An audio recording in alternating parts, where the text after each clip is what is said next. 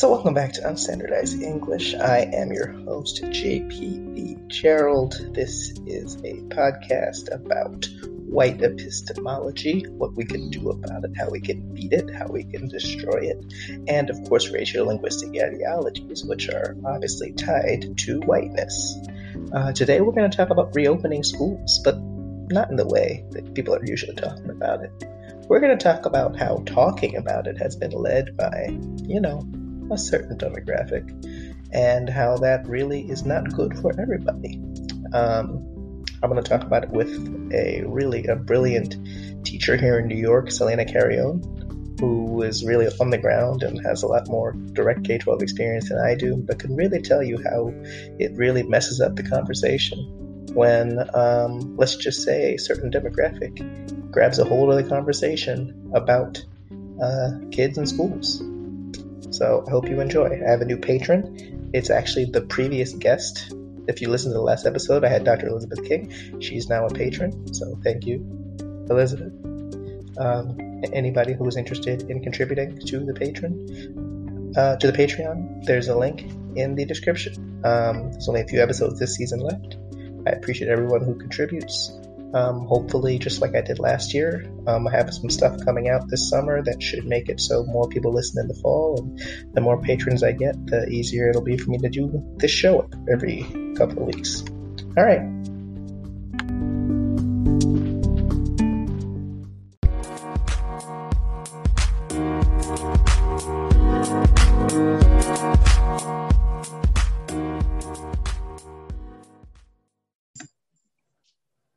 Okay, folks, welcome back to Unstandardized English. I am JPB Gerald. I am here today, here on my computer. I'm at home today talking to Selena Carrion, and uh, we're going to talk about some, well, some stuff that's going on around New York and around the country. Um, but before we get into that, uh, Selena, if you wanted to introduce yourself to people and tell them what you do and, and some of the things that you've been working on. Hi, it's a pleasure to be here. Um, I am a New York City public school teacher. I've been teaching in the public schools for 10 years. And prior to that, I was a student. Um, and I really just am passionate about obviously anti racism and equity in schools, but also really thinking about how um, we can think about media, digital literacy um, as a vehicle for social change for students. Um, and right now, I'm very interested in how um, learning, especially remote learning and in-person learning, um, is being is being framed, and how there seems to be a push for in-person learning and how there seems to be uh, efforts to privatize education and this has been a very interesting year for public education. So um, it's something that I'm definitely very passionate um, in speaking about. Yeah, there's there's a lot there, um, and we'll we'll get into as much of it as we can in a reasonable amount of time. Um, yeah, the you know the, the article article I wrote last summer about the learning the pandemic pods and all that, and and um, you know seeing every time there's an inflection point, the conversation, you know, people panic. And I understand panic in general, but then they panic. I feel like they panic about the wrong things, right? Like there's a legitimate thing to panic about right now. Uh, and then there's a, a series of things that have been legitimate to panic about for a long time. But they never panic about those things. Um, they only panic when it seems like it might affect them. Yes. Uh, and one of the things that's made, you know, this idea of, I mean, you you I'll, you can say what you're going to say, so I'll, I'll let you get to, to it because you, you have a lot of thoughts about these things. But one of the things that has always bothered me, or really since I started paying a lot of attention in terms of research and scholarship in the last couple of years, is that like people, the discourse starts to get led around by the oppressed students, used to to you know lead a topic, but they're not the ones who end up actually benefiting from whatever it is is being proposed. You know, all these people are like, well, what about the disabled kids? But what about the black kids? They never say black though. But uh, but what if, because they don't you know but but what mm-hmm. about what about the homeless kids? But what about you know and they and they say this a lot and then you know we'll see in a couple of years but uh, I am skeptical that any of them are going to care whatsoever about these groups of kids a couple of years from now. I mean, they don't care now, but they're, they're at least pretending to care. But they, they'll stop pretending after this. Is what I'm saying. Absolutely. No, I more than agree with you. I think that unfortunately, during moments of like moral panic and crisis, certain, I, I think absolutely Black students and other students in marginalized communities are used as, vehicles in education, vehicles to push individual agendas. And we latch on and we kind of create this performative like reform and this very paternalistic um, stance where it's like but we, because we care so much these are the things that we have to do for these people but obviously it never censors them. It's always about how can i use a group that i've othered and i've marginalized and i've made a minority. How can i use them in order to push my agenda?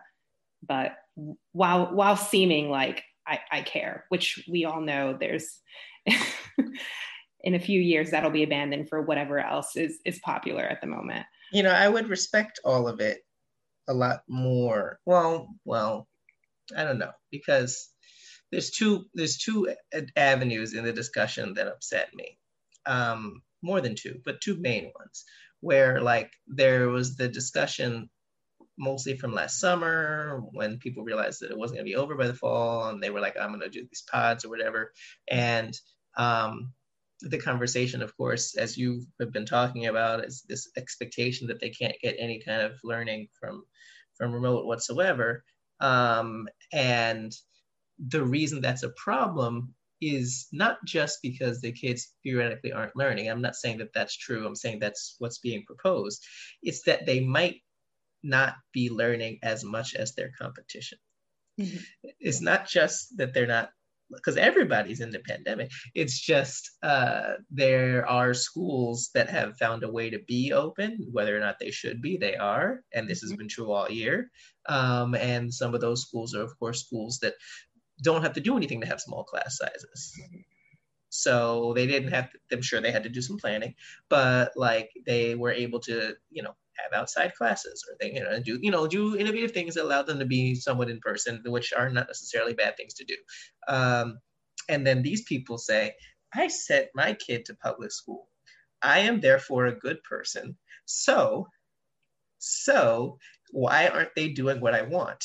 Now i'm going to fall behind. And i thought that my belief in myself as a good person was going to carry me through as a public school parent for all these years. But now this thing happened and now it's not doing what I want. And now my kid is going to fall behind compared to my neighbor's kid and it's a thing.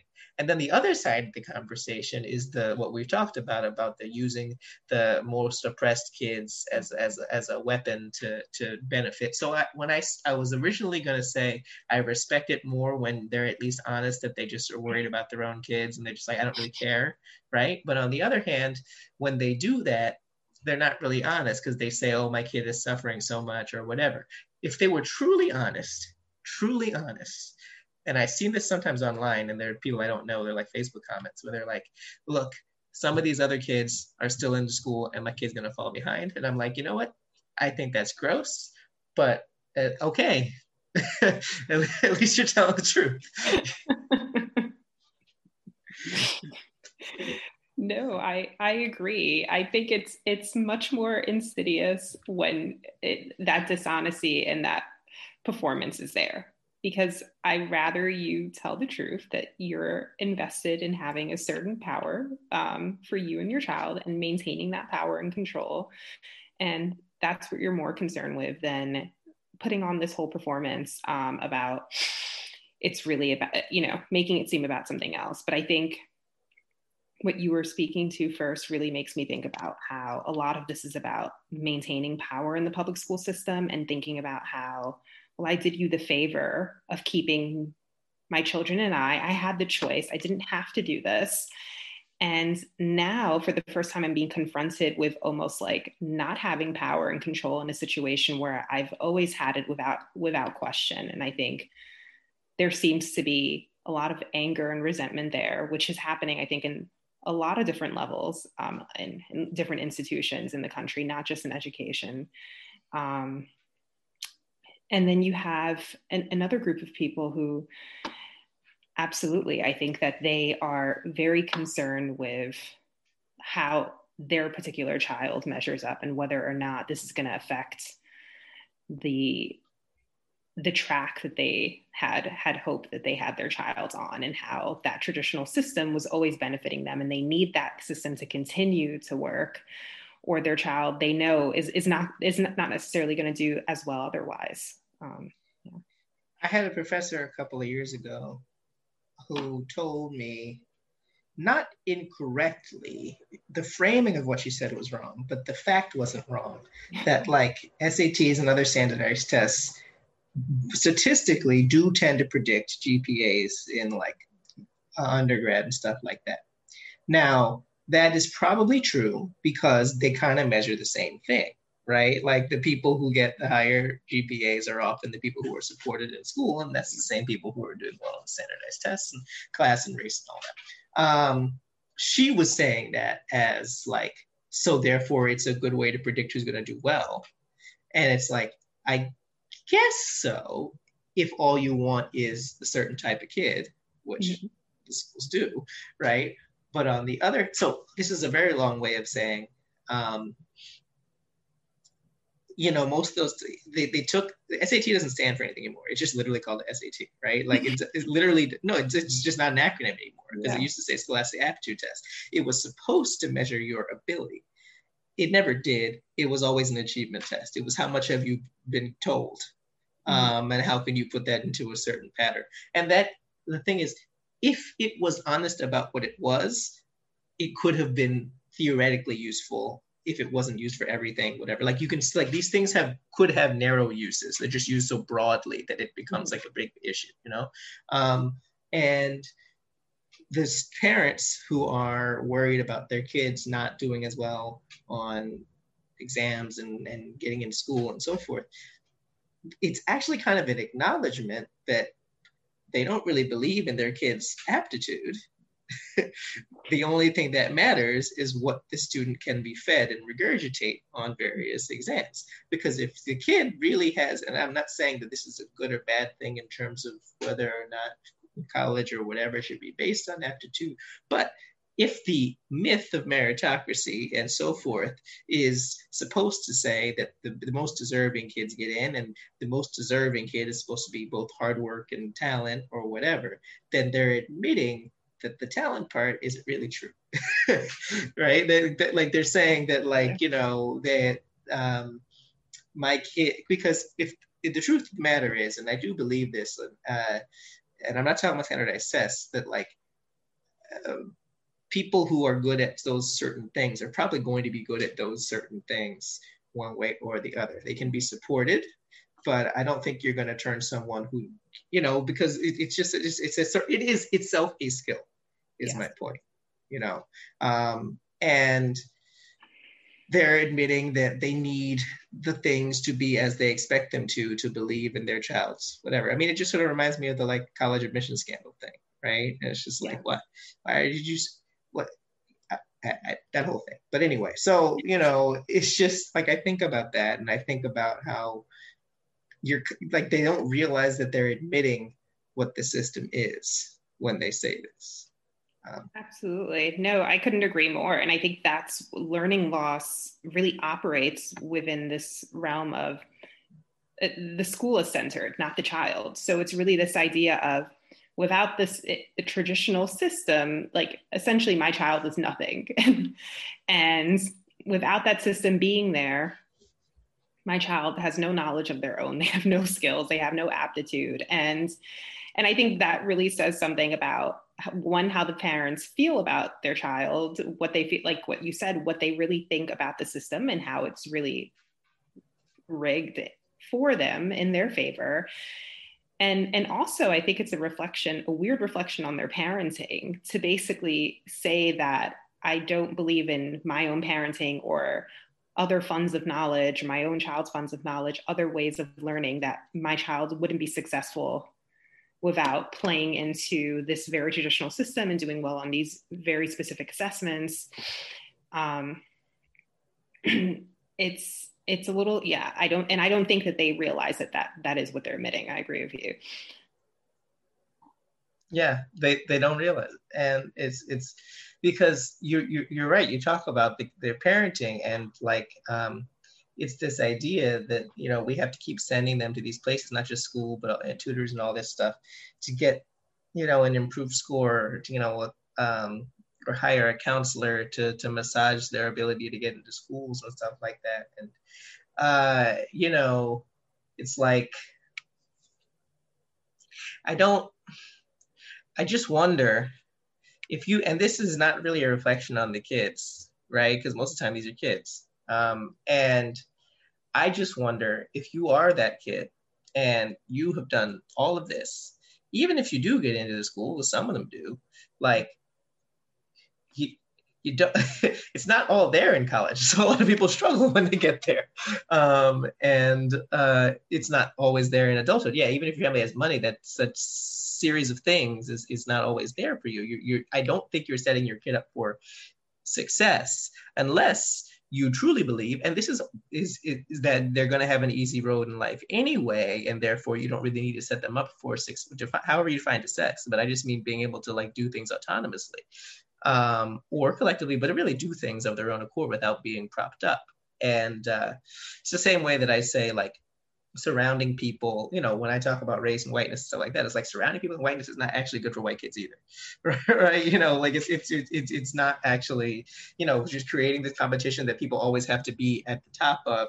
And by being at the top, people have to be below you. It means you're always looking out for people to push down. And to, to create more kids like that is not it's not going to help that kid to try to get them to be one inch above the, the other people. No, absolutely. I completely agree with you. And I think it also, talking about autonomy, I think that whiteness tries to triumph this idea of meritocracy and working hard and pulling yourself off up by your bootstraps. And the most deserving person is obviously the going to benefit, but really it's behind that is really a lack of autonomy and a lack of um, any actual personal accountability. And it's just how do we pass on privilege whether it's it's wealth or some sort of cultural capital or some sort of social connection um, in order to continue to hold on to power? So you have all of these you know children becoming adults who really are being supported by this larger this larger network never really having to do anything for themselves. But but the image is that they they have always done everything on their own. They've worked the hardest for it and that's why they're in those positions of power. I think i wonder like who i mean i hate i hate to use evaluative words on this, but I don't know how else to do it. But like, uh, you know, when I think about sometimes the way that even all the way up to like doctoral programs, like like like you know, I'm a, I'm a doctoral student, and you know, this is supposedly the highest level of education, right? It's the highest, right? I'm in 21st grade, you know, and uh, you know, I've been in school you know, since like 1988, right, or something like that. I mean, I, I there were some years there, but still. um, and yeah, there was there was gaps, but the point is, you know, like I started being in school, you know, uh, when I was two, and like even in this program, a lot, and it's not just my program, it's a lot of programs. I've talked to people in other programs, and it's not too different. Is that there's still so much of system learning like how how to do the system, right? That I, I you know it's I understand that there is a hidden curriculum and that you do have to learn these things so that you understand the lingo and you understand the practices, but like you you can't build anything transcendent that way right you can't get out of you, you can't just like you know f- follow these checklists and then you know a and then b and then c and then and then it'll be amazing it's like that's not how it works and uh, i don't think so that's also why we're not setting people up that's why it also benefits to people who have the cultural capital who have you know relative power because if everybody goes and follows the system, then the people who have more power are still going to have more power. Absolutely. Um, and then you say, well, what are you going to do? Have a program teach you how to mess with the system? It's like I understand why programs can't do that because they're part of this system. But on the other hand, anybody who's doing anything really transcendent is messing with the system in some way because the system doesn't want anything unique to happen. It's that's that's what the system is built for is to to push that away. Um, yeah, I don't know. No, and I think that's I I think it's a paradox of formal education, and it's you think education at its essence is about it's is about innovation and evolving ideas and creating something novel and pushing boundaries and thinking outside of boxes. But the more formalized it becomes and i think this happens a lot in higher education and academia the more you find yourself in boxes. And i think for people of color especially and i think and I was having this conversation with somebody earlier who has completed their doctoral program and how the, this culture of respectability politics as well kind of continues to put you into these smaller and smaller boxes. And before you know it, you're so afraid of innovating anything new or novel or disrupting anything, which was originally the purpose of, of pursuing higher education. You would think of, you know, so it really is, and it's very paradoxical to me. And I think it's really hurtful as a whole for society that we continue to basically perpetuate the same ideas. Yeah, I mean, I think when you talk about like disrupting and stuff, because the word disrupt has become this, it's like a tech buzzword for yeah different white people doing capitalistic things um, and you're not really changing anything. Just oh, you invented taxis, but you're paying people less. Great job. um, you know, it's like because all disrupt means is you're winning the competition by cutting out something that was taking care of people.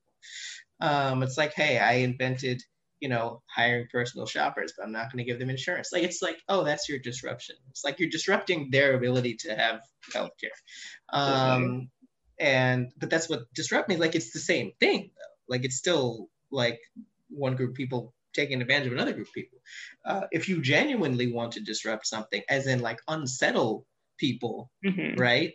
Um, because all those things people in general are very comfortable the other companies that have less market share or whatever are less comfortable but the system is not uncomfortable with an uber or uh, whatever. It's they're, they're very comfortable with they love it to the point where these companies like don't ever make a profit which i don't understand how these things work no it baffles me too yeah, you know like i I still I still watch Shark Tank sometimes. I just find it interesting. And they're just like, yeah, so you know, we're about 10 million in debt. We're gonna I'm just like, ah. but um but like but the, the the system is comfortable with this nonsense, right? Whereas you're just like, wait a second, why are journals not available to the public and they're like shh. Um, because that like that, that's that's a general thing is like is is disruptive. And but it's like what i don't understand is there are still like my professors and some of them probably listen to this i don't care but like you know they still will tell me that this journal that journal is the gold standard because it's the best research and so forth. And um fine but like nobody can read it yeah. So you're still telling me to, to here's what it's like to get into that journal. Here's you know uh, or i've been told like read the articles in this journal and see what they're like. And then if you want to apply for it you should write an article like that. I'm just like i'm gonna write how i'm gonna write man. Like like if they like it they like it. If they don't like it they don't like it. It's just gonna be the way that i do things. I understand they're gonna edit it but like when i submit something it's gonna be how it is. Um, and so for all of their and a lot of them do have really like you know boundary pushing ideas when i talk to them individually still when they're training us they're still like but anyway go be like them. Uh, and you know all i know is you should never be able to read something someone writes once you've read a couple of the things. Obviously you don't if i've never i don't know who the person is i don't know if they're status but you know what i'm saying? You should never be able to read several things that a person writes and not see a, a discernible style.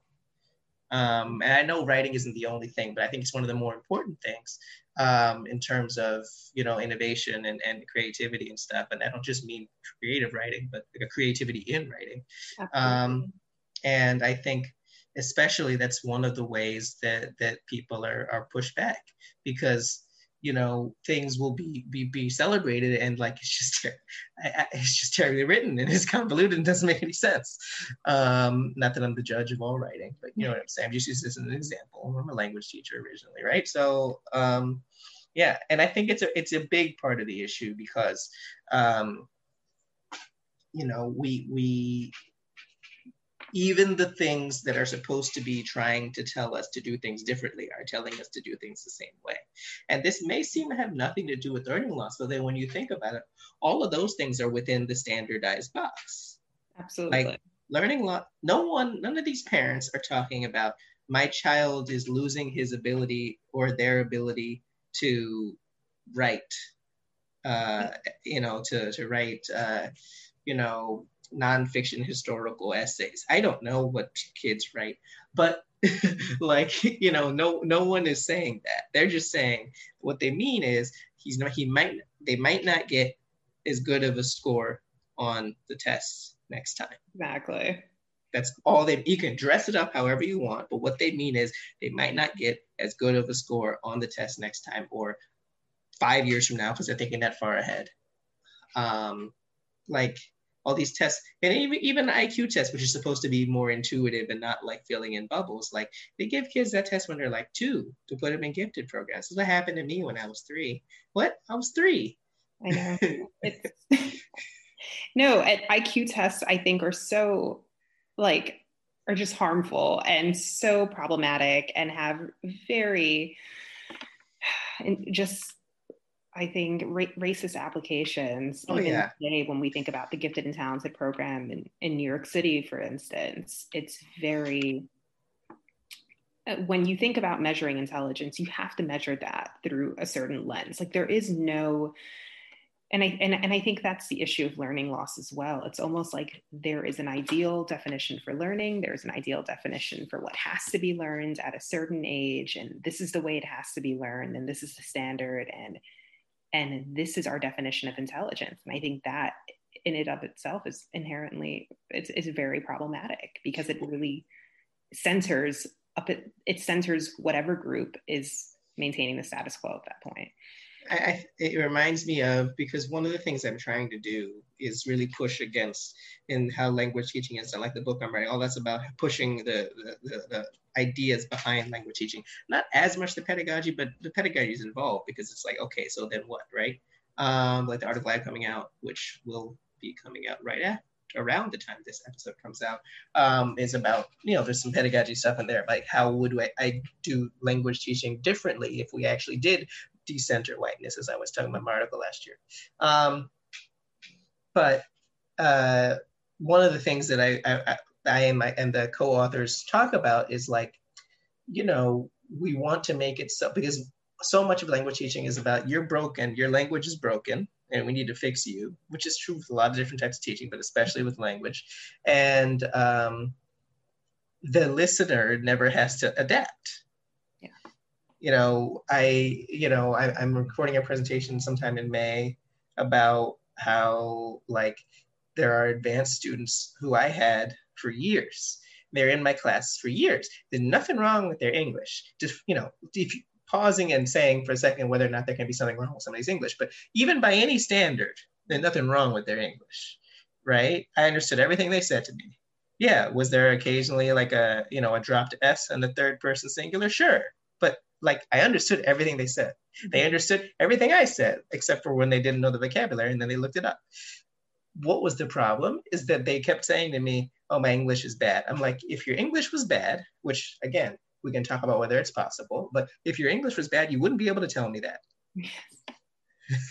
Absolutely. you know, we, I would not be able to understand your telling me that you were struggling with your English, right? There are people where I'm just like, okay, we really need to try to figure out how to understand each other, right? We can't make meaning together. Then we need to figure something out. This was not a situation like that. What it meant was whenever they weren't in class with me, people didn't want to be patient enough to take the time to listen to them. Mm-hmm And I could pump them up all I wanted and give them more confidence, and I tried to. But the fact of the matter is, walking down the street, people just didn't want to hear them and listen to them, even though they said all of the same words. And most of the time, people learn English as a second language or something or third language. A lot of the time, they learn it very formally, so they use words better, you know, more accurately than we do. Um, and so it's really more about tr- changing the way the listener understands English. And it also reminds me similarly, because you talk about learning loss and so forth, to this idea of students needing to be college and career ready. It's like maybe the college should be student ready. Absolutely. Maybe maybe the job should be employee ready. Yeah. you know, is your is your is your job employee ready? That's the question I want to, to have answered. You know, is your college student ready? The answer is no. I know it's not because you have all these remedial classes. And they say, well, it's just that these kids, they're not ready. It's like, okay, maybe. I understand for certain classes there should be prerequisites just because there's some stuff you need to know before you get into a certain class. But like there's I mean, like we can debate remedial stuff all to, you know, that's a whole thing. But like uh how do we get away from certain students being designated not appropriate students for higher education right? You you know where where is that that line you know? And um people listening to this might say well what do you do? I mean they failed they failed tests you know so they, they, how can they graduate unless they you know how can we have people finish school if we don't have numbers on it? It's like yeah it would be messy. It would be messy. it would be messy i know and that's and that's okay but it's messy now. It's just messy, messy in a harmful way. Exactly. it's messy in a way that you are not directly involved in the mess. So you're okay with that type of mess.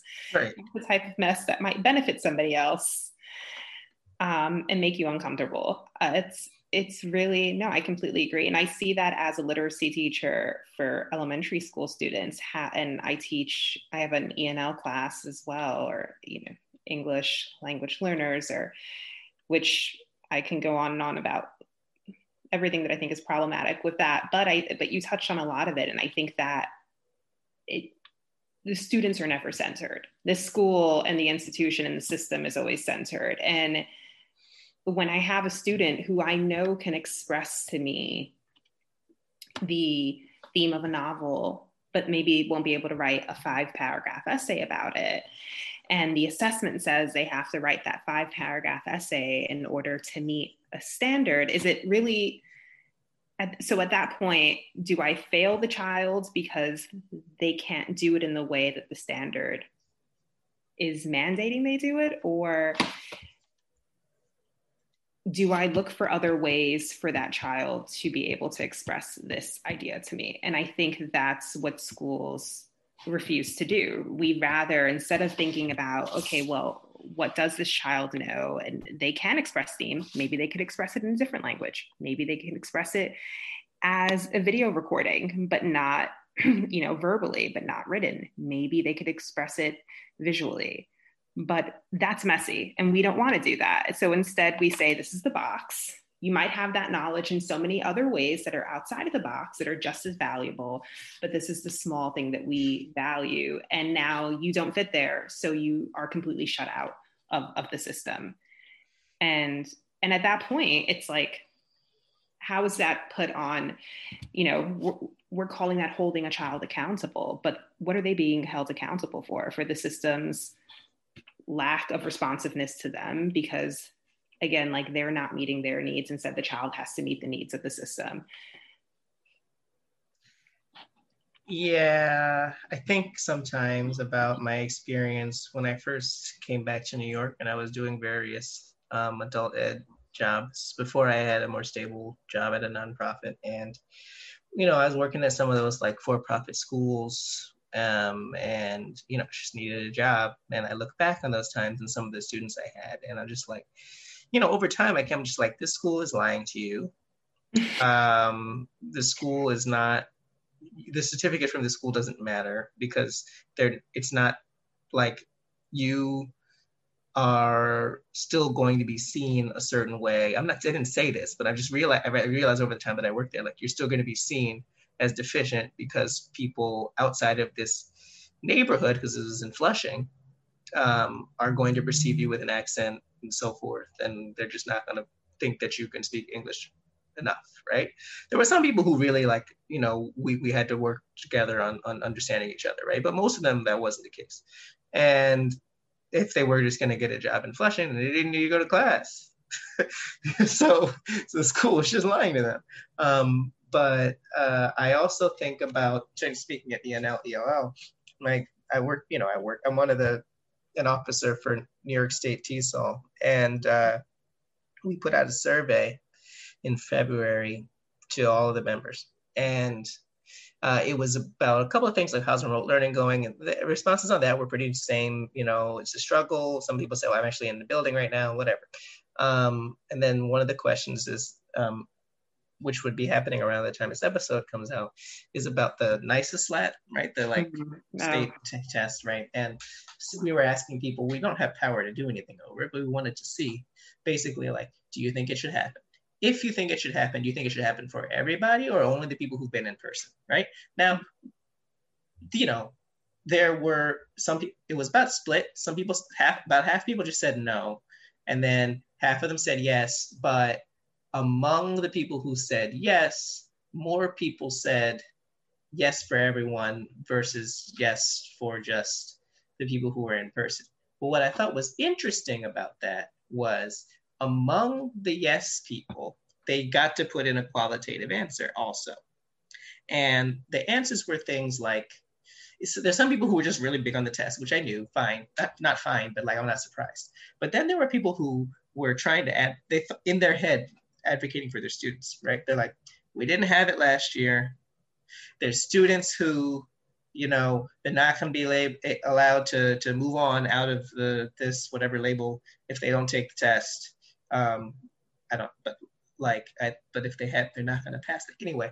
Um, and and whatever. So so what I'm saying is that these are teachers who, in their heads, and not entirely incorrectly, are trying to to advocate for their students, not in you know a disingenuous way. They're they're they're just, but they can't think outside of the test. Yes. Is my, that's my point. Is yes. that even the people who are trying to help their students are thinking, how can I help them do well on this test? And only think in terms of that.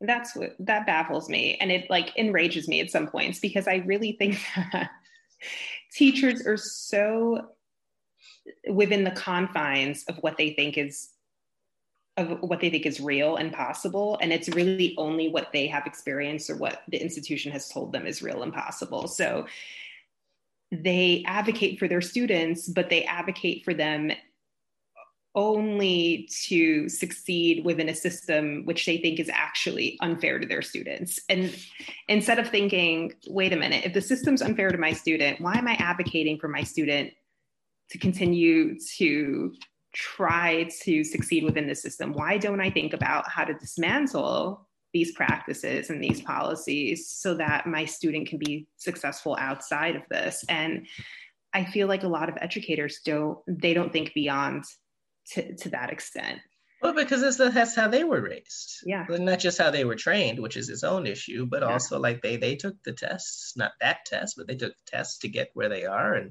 and um and so they can't see the they can't see a vision. This is why the, the current article that we, we wrote is about like, okay, let's imagine we can actually envision this stuff. What would we do, right? Because um, even in being critical in the previous article, I didn't say what it would look like. I saw how to, I said how to change it, but I didn't say, okay, what would happen if we did these things? Um, and I think another one of the problems is like, because I saw this, so uh, another like exam. Do you know the Best Plus exam? The Best Plus. Yeah. No, I'm not familiar with that. Okay, so it's a you know English exam. It's an oral exam, um, and I don't know how often it's used for kids. It is very popular among like community programs where they get grants because it's it's something that is approved by like city agencies that give grants. Okay. So like I when I worked for a nonprofit, we had to, every student who came in, we had to assess them orally on the best plus test and then put them in the class accordingly. In, theory, there's nothing wrong with this, right? And ultimately, over time, I stopped paying attention to the rules, and I just, I was like, no, you're in that class because I didn't like, I didn't like the test. I, I really would just sit there. I did have to get like them to fill out a form because I needed their information. Um, but so I'd be like, fill out this form, and then I like talk to him for a second. I was like, hmm, three, uh, you know, out of because it's not that hard. I know it's not. I mean, after you teach hundreds of people, you know, right? In terms of, um, anyway, but like because in order to give the best plus exam, you have to be best plus certified because it's a racket. So I got best plus certified back in 2010, 2010 um, because I was working for a summer program where you had we had to do that when the students came in. And so they paid for us to get certified, and then the certification just lasts, although it's probably lapsed by now. Um, and uh, like they're very this is a very long way of explaining there's a very specific set of ways you're supposed to grade them right you're supposed to grade them on the complexity of what they're saying mm-hmm. um, if how well they understood you and how well you understood them so the problem with that is it's kind of hard for them to like if they don't understand what you're saying it's kind of a zero, right? If they don't understand what you're saying, they don't understand what they're not, you know. Um, and then the complexity of what they're saying, we were specifically told that if the question is a yes or no question and they answer yes or no, you can't give them the highest rating on complexity because they only answer with a yes or no. I'm like, but it's a yes or no question. So you just want them to babble for no reason, right? And the, and so five star. So my first response was to tell them that I'm like, look, I'm gonna t- I have to grade you on these things. I have to grade you on how well I understand you and, and the complexity. So when I ask you a question, just talk. Uh, and so they would do that. And then I got fed up with that because it was a waste of time. So I was just like, okay, I get it. Um, anyway, uh, so yeah, and then, but like I had a really progressive employee who still really believed in the validity of the test because it is because it is valid in the sense of like it fits statistical measures and so forth, right? And this is the same thing that kept happening is that people, I, I hadn't articulated it very well because I hadn't done the research I'd done. It was all a feeling and nobody's gonna listen to a feeling. But like, I just like, there's something wrong with this. there's, there's something wrong here, but you have to go, like, it's a shame that I have to go. I mean, I'm enjoying my doctoral studies, but I have to go get this degree so people will listen to me. Uh, and, you know, before I can point out that I, I understand that it fits within validity and reliability and so forth, but does it fit within relevance? like, does it matter? You know, um, it's statistically significant, but does it matter? And I at least appreciate my statistics professor. We had that conversation. Like we, we weren't challenging him. He said the same thing. He's like, yeah, sometimes you'll get something to be statistically significant, but like in the real world, it just doesn't matter. Um, and I think that that happens to be the case with most of our, with just, I think, our approach to assessment in general. Is there actual relevance to it? And half of the times, I don't even think there's, for some assessments, there's not even real, I would say, statistical merit behind it or significance, or there definitely are concerns about how valid um, the measure is. But I think that in terms of relevance, that's that's never a question. And, it, and that should be the first question. How relevant is this assessment going to be um, for this student and what it is that they, you know, whatever their next step is in, in this educational journey. And that never gets asked. I think, because I think about like, you know, the various indicators that apparently my school had that I was supposed to be gifted when I was a child, right? And a lot of it was that I do things very quickly. Mm. Like my brain moves quickly. That's not necessarily a skill, it's just a fact. It moves quickly from place to place to place. But when you are a child, you know, you know, it just seems like I'm like a steam engine. You just move like you're just like, wow, look how impressive. I had no control over this. it's just what was happening. And it's just like uh, you know, there are certain things that are are respected and certain things that are not. Um, and you know, when you when you finish taking the test and then the number comes out, like that that that's that represents however much time you've spent on that you know, to the people who are paying attention You know, it's not like, you know, I, I really put a lot of work into this and I'm proud of the the the, the result.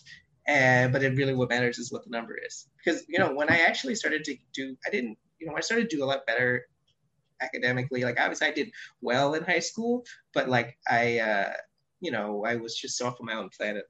I got, got to go to school and all that. But then like in college when I started doing well my second two years, when I did well on something, I didn't usually. This is back when people things when everything was printed, right? Um, and like I would hand the thing in. I usually didn't go pick it up. I was like, I did well on that. hey, but like it's true because eventually I would look at my grades and it's like, yeah, like when I knew I did well on something, like when I truly knew, I didn't go back and look. I just knew that like I, I, I connected because this goes to an idea that's related to something we were saying is like to me, you know, how are we're going to assess these people, right? To me, you know, how are we going to get them to pass the test so we don't focus on the test? Yeah, okay, we should get rid of the test, but I understand as most most teachers, you don't have the power to get rid of the test. That doesn't mean you shouldn't try, but I understand right now. However, to me, a happy and a healthy student is going to do better on the test and I think it really should be our job to make our students as happy and healthy as we can while we're with them. Obviously, we can't do that much about their lives, but you know what I'm saying. Um, and I think that I don't think that that's that that uh, enough teachers um, or parents think think that that is the case. No, it's not. And I think confidence, I, like what you were speaking um, towards, really reminded me about. I think the relationship between confidence and transparency. And I think when a child really owns their learning, or even an adult, when you know what it is that you're being assessed on, when you understand what skills you already have and what it is that you would like to work on, um, what your goals are, then you're able to take an assessment and say, okay, I this is what this assessment is assessing me on.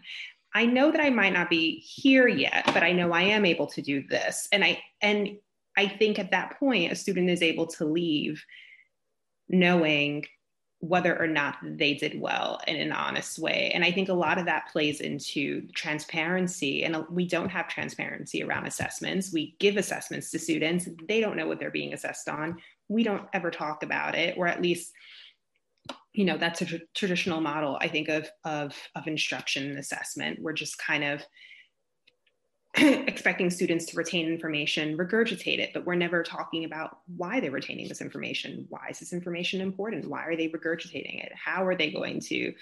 And and because students learn in that environment you could never really build any confidence in that environment because everything is cloaked and hidden. There's absolutely no sense of transparency or power or control from the student's point of view. So i think that really hurts confidence and it and you can't do well unless you have that sense of confidence and that sense of control you know if, if that makes sense. if you're just feeling anxious the whole time. Yeah you're you know you might luck into doing well but like you're not going to do well because of how you feel yeah. you know? Um and if you're anxious and you do well sometimes and i think this happens is that like i have friends who in college will be like man i can't do well unless i do things at the last minute and the pressure is on. It's like okay maybe but maybe you would have done better if you you know these are college students it's different but it's still just sort of and they're doing it to themselves. But like uh you know you could look at a student that you cracked the whip on right? And they they barely passed the test and you're like they did it because they cracked the whip. It's like or maybe we should think differently about about the way you know these no excuses and and you know all that stuff. It's just like i think that yeah so it goes all the way back to the initial discussion we're having about the schools reopening and then learning loss and all this stuff where so much of the energy is on this this fear that you know forget about the just the tests themselves, which are right under the surface of what they mean by learning loss and you know people falling behind. I think the real fear is that education might look different. Yeah, absolutely. And that some things might become obsolete. And as they should, because that's how everything should evolve at some point. And I think that is the real fear that it might look different. And it might look different in a way that doesn't serve people that it's that it's always served. And and and not only that but i think in general people fear uh, any sense of looming change and any sense of newness. Um, so i think it's it's a lot of that is just a reaction to to that potential change and and shift um, in, into the future.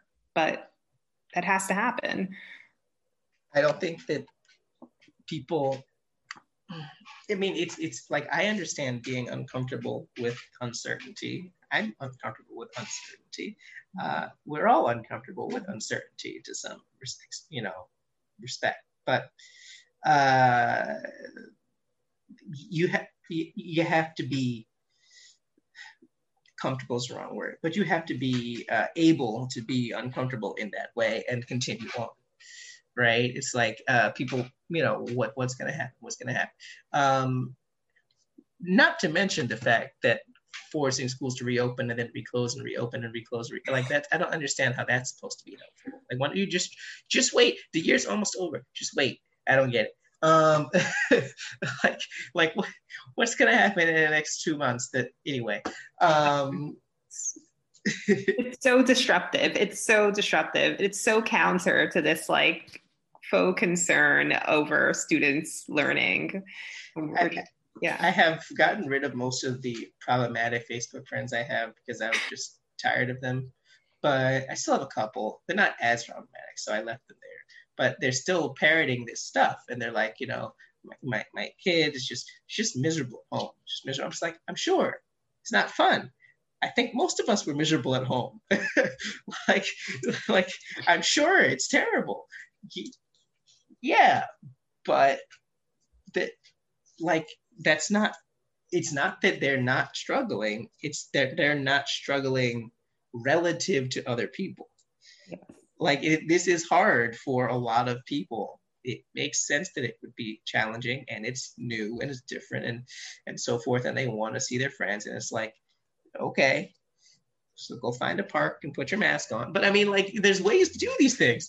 Like you know. No it's absolutely. And i think what troubles me about that argument it's like one why all the concern over social and emotional health now? Just like right. the same for academic learning. Yeah our schools have been lacking in social emotional learning especially through like an equity or anti-racist lens forever. They've never they, they've always lacked it. We've haven't even put in resources into just general mental health care in schools. So now all of a sudden we have a pandemic and parents you know and others are just concerned about this and we don't even have any real plans on the horizon. Like politically on a federal level and not on a municipal level in New York City to to even address that. So there's like we have to get them back because of, you know, their social health, they feel isolated, but then we don't have any plans to actually address that once they're back in the building. We think that the school itself is going to be the cure for that. And the school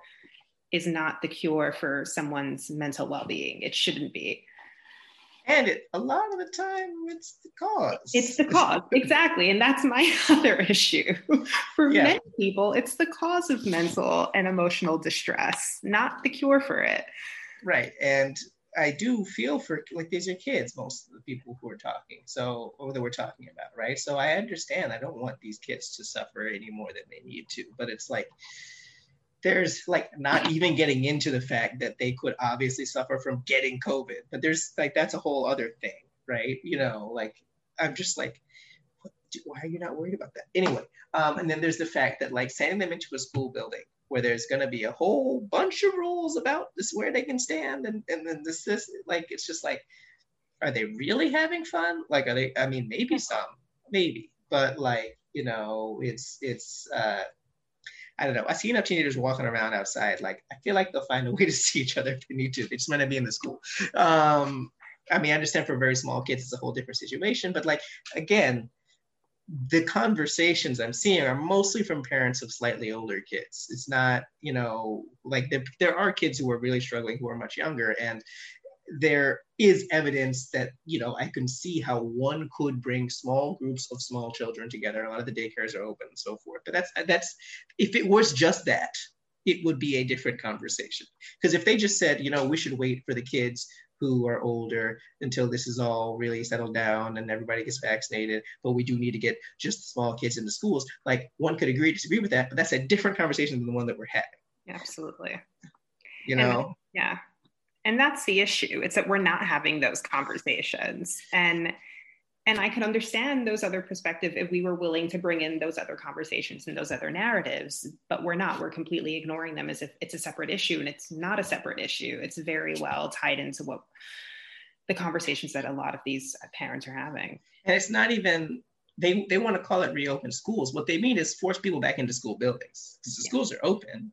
Yes. Right. I mean, not even just that the schools are like the buildings are open for most people now, but I just mean like in the sense that like the schools never closed, the buildings were closed, and the people weren't physically in the buildings. Uh, so, and then there's this whole like, oh, it's a lost year. It's like, here's the thing about this, right? We spent all this time as kids talking about how history was never seemed relevant to us because it was taught poorly and it was taught in this detached, you know, whitewashed way. There has been so much history in the last 15 months, well, 13, whatever, um, that I am certain these kids are paying attention to. There's so much to talk about. And of course, you can talk about it poorly, but that doesn't mean it's not going to come up in the conversations. Like I would think, because some of the, one of the things that's happened in my classes is that it's impossible for us. I mean, I know I'm a doctoral student, but it's been impossible for us not to talk about what's happening each time.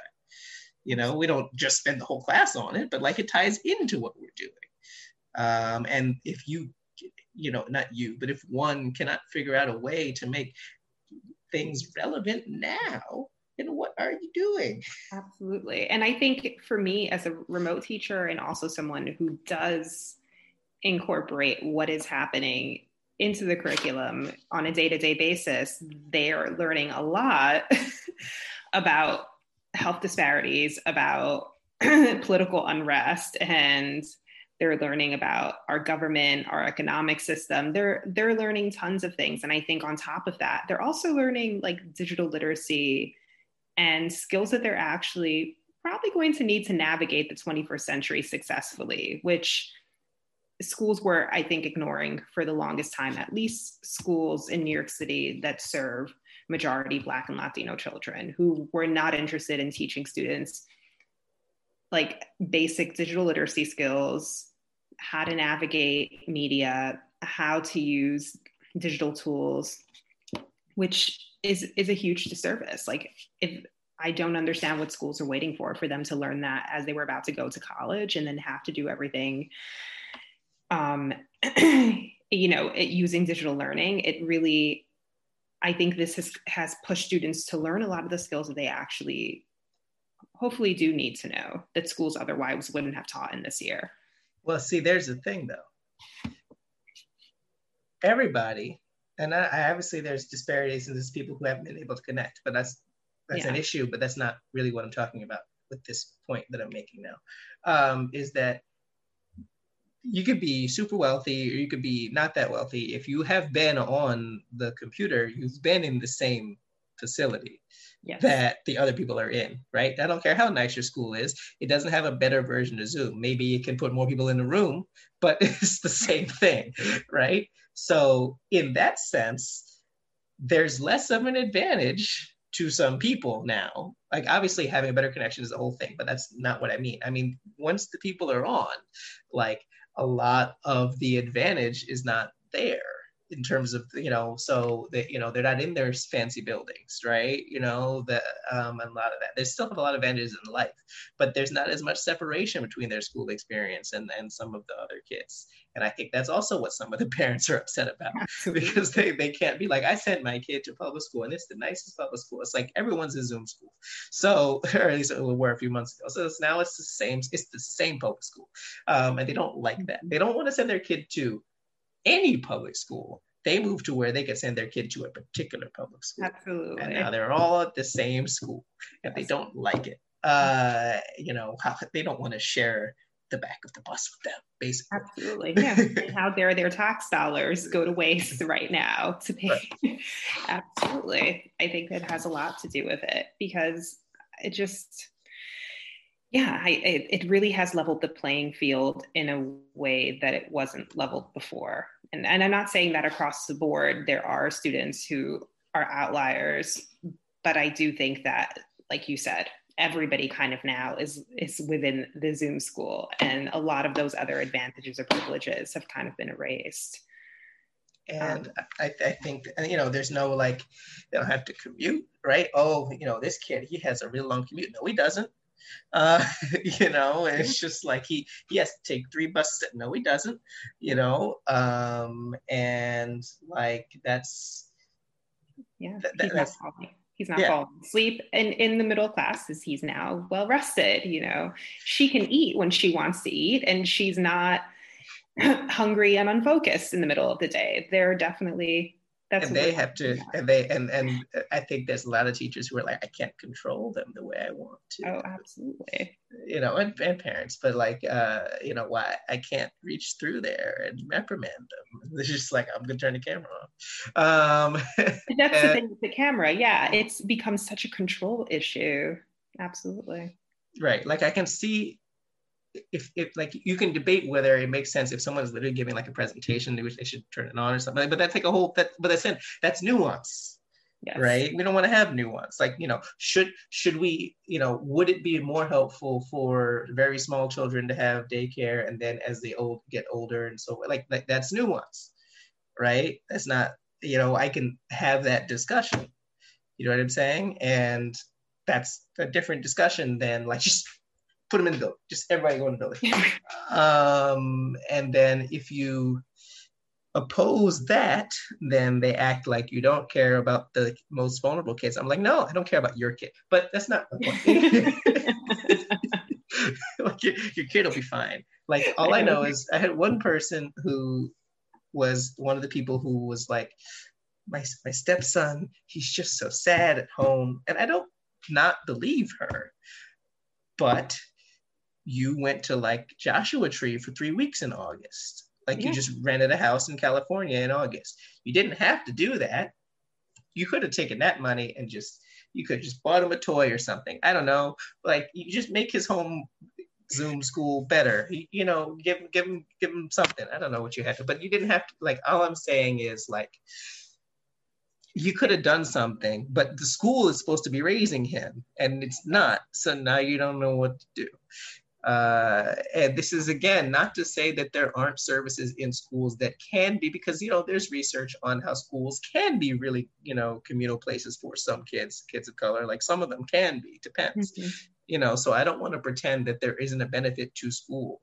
Uh, it's just that we're having this black white conversation um, and if you push back on their fury then they they, they don't want to listen at all you know? And uh, it's it's just sort of like yeah i i don't know. I find it it's it's troubling but it's just not surprising. It's it's it'll be it whatever it is the next thing will be next year. It'll be something else because they'll find a new way to to you know have a panic. And like all the people who they, they say left the city last summer it's like nobody who was planning to stay here long term left the city yeah. It was the people who were planning to leave in like two, three years. They were like, okay, I'm gonna go now. Yeah. Um, it's like, fine, go. I know. we don't need you. I know. We didn't want you. Yeah, you can just leave. We don't need you because they're the people who were complaining about the city all the time. Exactly. So many homeless people here. It's like you now, go, leave. And now the mortgage rates fell and they left. And thank you. We won't yeah. miss you. Yeah, just go ahead. It's like I see, I see you. I see the people who I knew, one of the people who I deleted, who were just like, just, just they just like bought a million dollar farm, and I'm like, all right okay, you can just you can just go. Um, and people was like, there's just so many homeless people on the train. I'm just like, you mean you could see them now?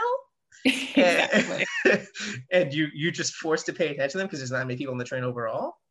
Um, and you don't you don't know how you, you couldn't you can't ignore them the way that you would prefer to is that what yes. you mean of course there's obviously more than you know but uh, you know what i'm saying my wife works in the housing so i understand this situation it's very complex but that's what they mean they're just like i have to look at this um people act like it's it's it's um like these problems weren't there it's the same with this social emotional learning like all these Absolutely. things like these problems aren't new well, that's what the pandemic has done. Yeah. It's like, oh, now we have to look. Oh, that makes me very uncomfortable. No, no, no. Let's go back. Let's go back to the way it was. Right. That's exactly. That's what they want to. They want to reopen. When they say reopen schools, they mean they mean they want to close their eyes. Yes. I think that's what they mean by reopen schools. Absolutely. They want to close their eyes. Uh, because they can't right now. Like it's too hard because, like everyone else, they're on the internet, right? And it's just gonna come across them. Like they're gonna see it. They can't not see it. Um, like you can only block so many things from the twitter feed. You're like i don't want to see that name. Like i blocked like you know certain political people like i don't want to see like I, I blocked trump like a year ago because i'm like i don't want to see this nonsense right? You still find out what he's doing though. I mean not so much now because he's not on there but i mean like you know like you, you still end up finding things out. And when you block something and it still shows up that means it's usually somewhat important yeah. So when the, the point is they can't filter out all of the issues in, in, in the world now because they're on the internet like everybody else. And uh, I think for some people, it's also why some people really want to go back to the office, um, normal, you know, normal style, whatever. I'm just like, I don't want to go back there and be there half the time with half the people. And like, I don't really want to go back, period. But like, if I'm there, like, I don't want to, there's going to be rules and there's gonna be this, and I gotta sit there with like a mask and a face shield and like mm-hmm. sit in designated areas. And I'm just like, who wants to do that? I know nobody. like what? Like I don't want to be there until it's safe for everybody to be there. I don't really want to be there, but if I'm gonna be there, I would like it to be safe.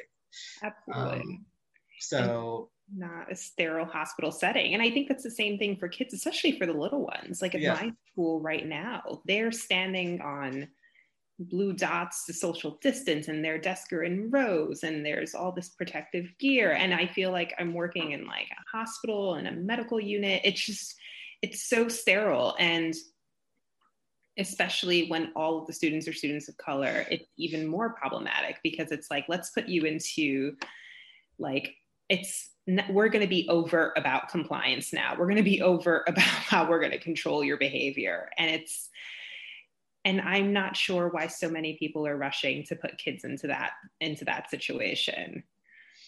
I think i think it's it's it's they now have a justification for for what they always wanted to do. Yeah. You know i think they're now happy that they no one can tell them that it's not a good idea to control kids mm-hmm. because you have to control like especially if they're younger like you you know people are going to do things that would be unsafe with COVID stuff. And it's just like, so you have to tell them. And so they're getting their jollies, you know, from from now. No one can stop me from telling them that it's a bad idea to do these things. So it's very, yeah, I think it's it's um I don't know, because I see people online and I see them complaining about their students still. And they're you know talking about how how you know you're like i don't know. I don't sometimes i don't even know where my where my empathy lies because like as a general thing because although i'm not a k-12 teacher i'm an educator like i empathize with teachers overall and i'm a parent just like you and i empathize with parents it's it's not easy to do all of this at home and yeah. so forth but sometimes they're both wrong. yes, yes true. I'm just, I'm just, like the parents like it's learning loss and so and I'm just like what stop and then the teachers are like oh these students they just give me so much trouble and they won't do what I yeah. say I'm just like they're independent you know I'm just yeah. like I can't I mean really the common denominator is who is being pushed down like what really is happening is that the teachers and the parents do not actually care about the kids of color. That's yeah. really what's happening. That's no, it is. And it's becoming more and more obvious. And like, and I feel the same way as you. It's a weird line when you're both in education and as a teacher, as a parent, like I empathize with both groups to an extent. But once you start to essentially push kids of color out of the way and prioritize your own needs over theirs, now I'm I I, I have no empathy for you at that point. Like you don't you don't belong in the classroom and your opinions don't belong in education. Like that's it. I was leading a, a panel last week at Hunter and um, where I go to school, and I was originally supposed to be a panelist. It's it was all students panelists, and um, and then there was like a you know Zoom breakout rooms right to talk about what we talked about in the panel, and then the moderator got sick. Well, not sick, sick. He had the vaccine and he just was like under the weather. So it's like, oh, that's like the best possible reason to feel ill, right? You got the vaccine, right? Um, so then I was the moderator and a panelist, which means I talked a lot. Uh, and one of the things, but mostly I didn't want to dominate, so I would ask the, the, prescribed questions and I would jump in every so often, but I would usually like quip in something. And what I said, and I'm sort of, you know, turn turning the uh, the you know putting a pin in our conversation for tonight is that what I said a lot of the time is that sometimes the most anti-racist action is retirement because because sometimes you just gotta get out of the way. You just get out of the way. You know, it's just like, what can I do? Because I have a classmate who, uh, she's not listening to this. Um, me, me talking shit on my podcast, but that's what I do in every episode. Uh, is uh, she works in an area that's more conservative, right? And you know, we we were we're talking in the class, which is about like justice and so forth. It's the last class I had to take uh, you know, how to deal with people in the community who are not into doing all this stuff. And it's like, well, they're not going to listen. You know, they're not going to listen because they're, uh, you know, they they're not into all of these things. And it's like, well, you have to make them listen, or you just need to leave. it's like you can't just like, well, well, they're just not going to do it. It's like, all right, well, then then you're not trying very hard. Um, you know, how, how do I get people to go along with my anti-racist efforts. It's like you find the power and you win. That's it. You can't, you know, there's no. I don't really think you can convince people to do anti-racist stuff.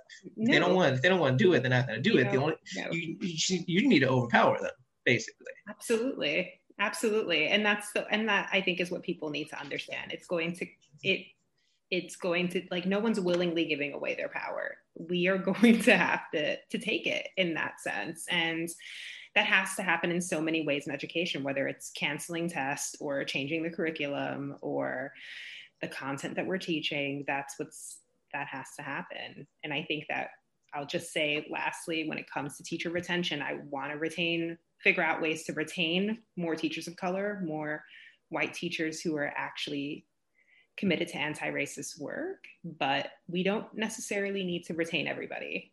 And then sometimes when i hear about teachers leaving the profession in like disproportionate numbers i'm like well some of them i don't want to leave but some of them i won't be missed yeah they don't all need to stay some of them are just like you know you just just you could just go um, it's the same thing like the people who left New York. It's like you just go ahead. You, know? you were you you were only using this career as a stepping stone to when you wanted to be a realtor in Westchester. And then when you're selling homes, you can talk about when you were a teacher in the city. Um, and now you're selling homes in like Tarrytown or something, and you're just like, yeah, but you know, back when I was a teacher, so I think a lot about schools, and my daughter is this and this and this. Um, I'm not talking about anybody in particular, but you know, uh, and now you can, you know, tell people, regale people with stories about when you were a teacher, and it's a way that people will trust you when you're selling homes to people who are moving to the suburbs. Um, because that's you know. yeah. You're just like well you know i used to be a teacher so you know. Um and better yet if you were a teacher in the quote unquote inner city. Oh yeah the inner city. With the with the at-risk youth. Yeah i was an inner, inner city teacher you know. You really know what you're talking about then when you're selling that house. Yeah exactly. it's like wow wow. It's like yeah and when i was uh you know before i moved to fairfield i'm just picking suburbs. Um you know i was just uh you know, I just worked in a really low income area, and you know, I learned a lot about you know life there. Anyway, uh, just throwing shade at people, but um, the the uh, yeah, I don't know. It's it's it's it's a shame because um, the conversation they're not listening to us, uh, and I think we can amass the power to do it, but we have to see it as a game of power. Mm-hmm. Um, we're not gonna be able to gently cajole this out of people. No, no. Um, and we have to understand that they're just they're going to like what they're doing now is fighting back and um, i think sometimes we think that their hand wringing is not violent like it's just uncomfortable and it is uncomfortable for them but like like the the, the, the pushback even if it's whiny which it mostly is like this is a form of violence what they do when they do this stuff. Not even not even just in the fact that it leads to higher rates of covid. Now i don't even just mean that. I mean, literally, just the, the way that they're trying to shut down the, the, the shift in power is, is, is, is no different from, from any kind of violence. It's no different from redlining. It's no different from any of these things that ultimately reinforce the system that, that exists because the system is violent. So, you know, when people get in their feelings, about this and you know i mentioned whiteness and people go in their shell like a turtle and you know like that that that is the, the the the violence there. It's not the stuff before the that is the violence. And I think that more people, whether they're teachers, parents, or both, uh, need to understand that when the conversation is framed around uh, bringing things back to the status quo, that they are necessarily telling the people who are harmed by the status quo that they deserve to be harmed just so that the people that they care more about can go back to what they want. And that is a deeply harmful message that is being propagated constantly. Absolutely. And that is, and I think that is how whiteness operates so successfully because they're able to veil a lot of it in politeness and in supposed, you know, feigns kind of offend, offendedness or fragility or whininess. And what we don't really see is that that message is extremely harmful. And then the policies that are going to now be enacted because of those messages um, are going to be just as harmful as well. Yeah, can't really say better than that. All right, Selena. So thanks for talking to me. I think we really got some some good points in here. Um, it'll be a little bit before the episode actually comes out because I have one more before it. But um, I had a good time having the conversation, and hopefully people pay attention, um, even if the, you know, and I would say maybe not the realtors, but you know what? If, if your des- if your destiny is to go sell houses in Westchester, go now. Please. Don't wait. I don't need you in the classroom if that's what you're going to do with your life. Yes. Go okay. sell your houses. Don't feel bad. Yeah. Don't feel any guilt whatsoever. We'll be okay without you. Absolutely.